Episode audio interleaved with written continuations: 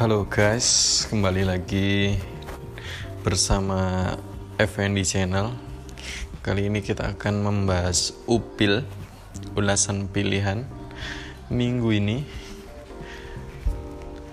tanggal 21 Juli 2019. Ulasan minggu ini seperti biasanya saya tertarik pada dunia usaha dan investasi dan langsung saja kita akan cekidot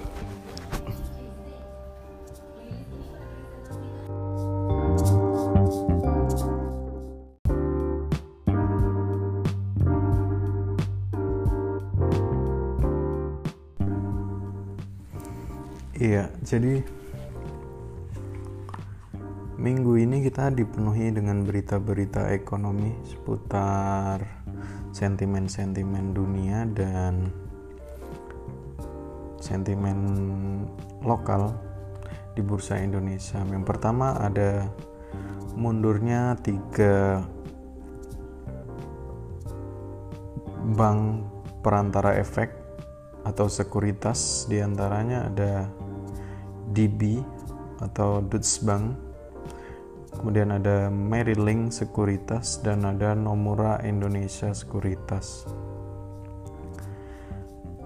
Kemunduran tiga sekuritas ini sebenarnya cukup mengagetkan karena dilihat dari laporan keuangan dan pencapaian dari ketiga sekuritas ini sebenarnya tidak begitu jelek dan bukan jelek malahan bagus justru ada peningkatan-peningkatan meskipun mungkin dari sisi keberlangsungan usaha seperti Deutsche Bank Sekuritas itu yang merupakan anggota grupnya Deutsche Bank uh, induk usahanya memang sedang melakukan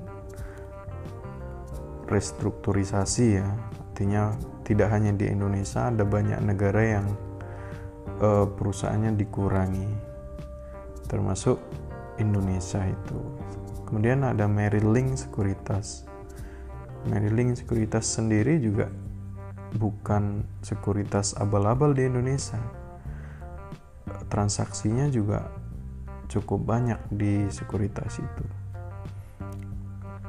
Berbeda dengan Nomura ya. Nomura memang skala transaksinya kalau kita lihat di broker kita kita bisa jadi kita bisa memonitor pergerakan broker termasuk Nomora itu sendiri. Kalau kita lihat memang Nomora ini transaksinya tidak begitu banyak sih. Yang cukup mengejutkan adalah Deutsche Bank Sekuritas di mana Deutsche Bank Sekuritas ini merupakan salah satu kendaraan bagi investor asing yang mau berinvestasi di Indonesia kalau kendaraannya sudah pulang kampung artinya dicabut ya ada kemungkinan bahwa investor ini juga akan pulang kampung. Kurang tahu kenapa tiba-tiba kabar ini mengejutkan dan kenapa harus serempak ini yang perlu kita waspadai. Kemudian selain itu ada peningkatan harga emas peningkatan harga emas ini sebetulnya ya fair-fair aja tapi yang perlu kita waspadai bahwa emas adalah aset atau sarana investasi yang paling aman ketika terjadi resesi atau krisis. Makanya kita patut curiga kalau harga emas itu meningkat.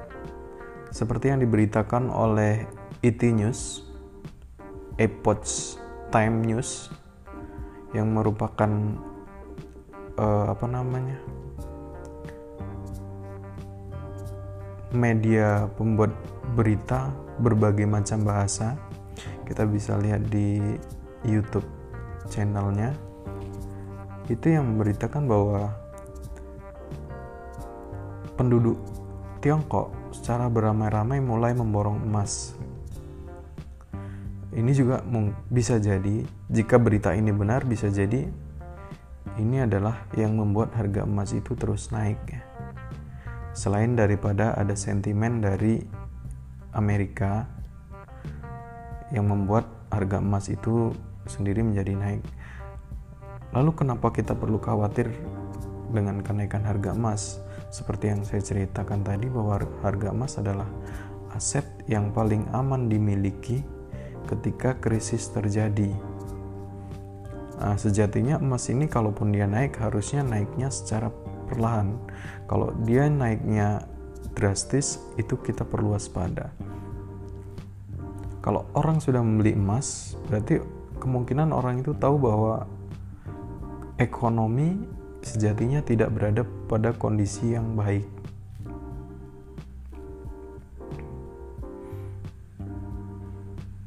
Nah, ketika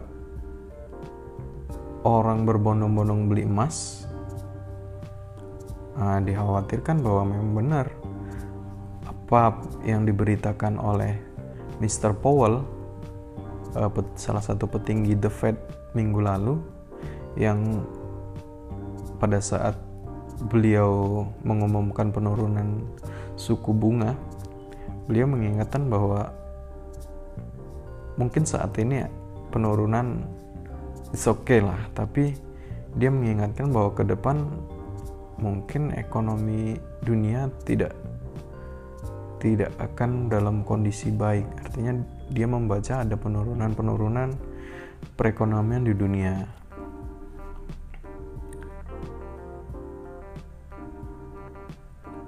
Ini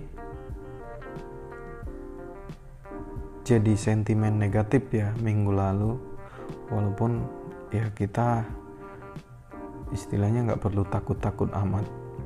Ini hanya sebatas warning atau istilahnya warning yang pertama. Kalau kita salah satu investor di pasar saham mungkin udah mulai aware dengan saham yang kita pegang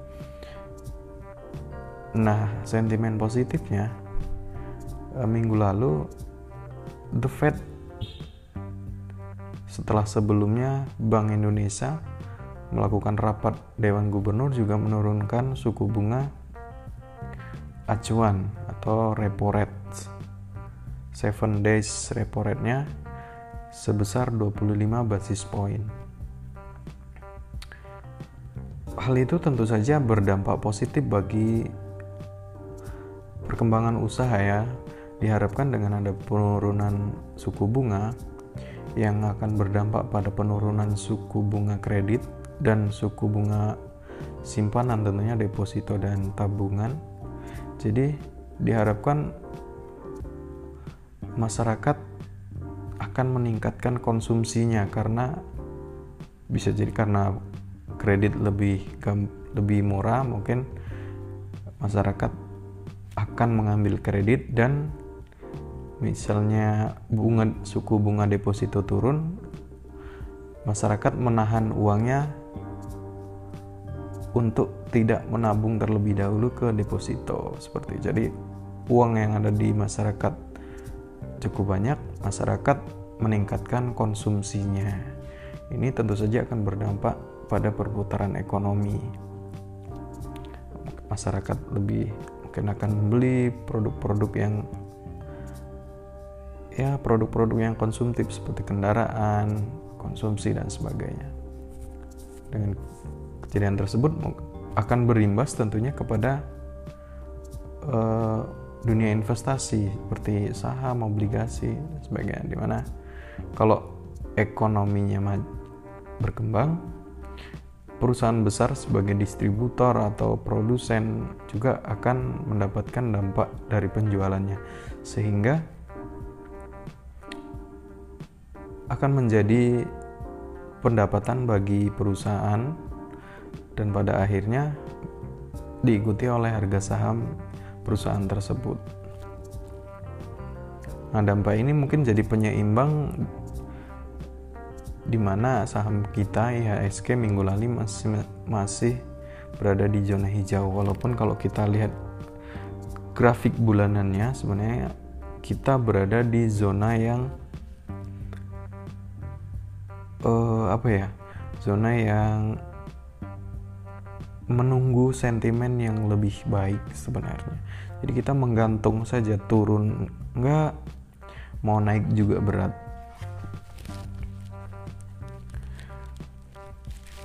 nah minggu ini hari tadi hari Senin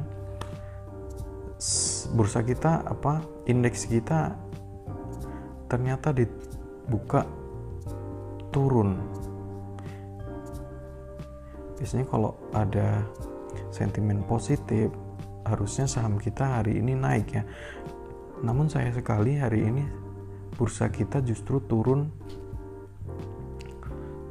cukup lumayan dalam ya 22,99 poin atau 0,36 persen.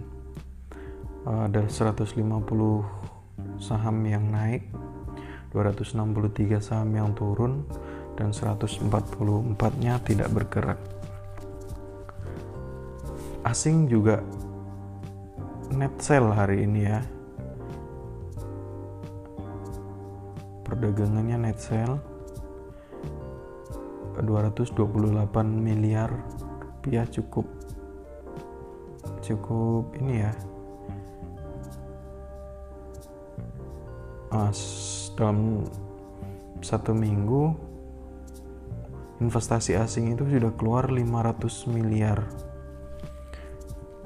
Nah ini bisa jadi dampak dari hilangnya salah satu kendaraan investasi asing bisa jadi loh ya tapi banyak sentimen lain. Di investasi kita tidak bisa berpatokan dengan satu sentimen tapi ada banyak sekali.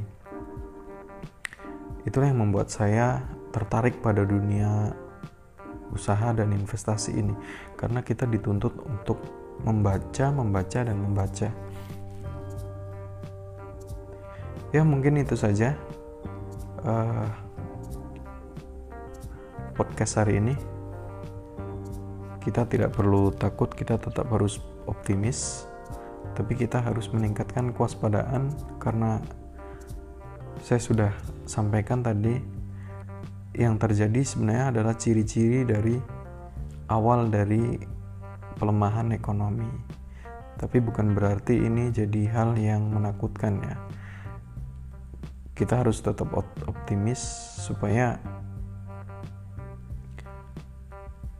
keoptimisan itu menular dan pada akhirnya berdampak positif pada ekonomi kita. Oke, Salam sejahtera bagi kita semua.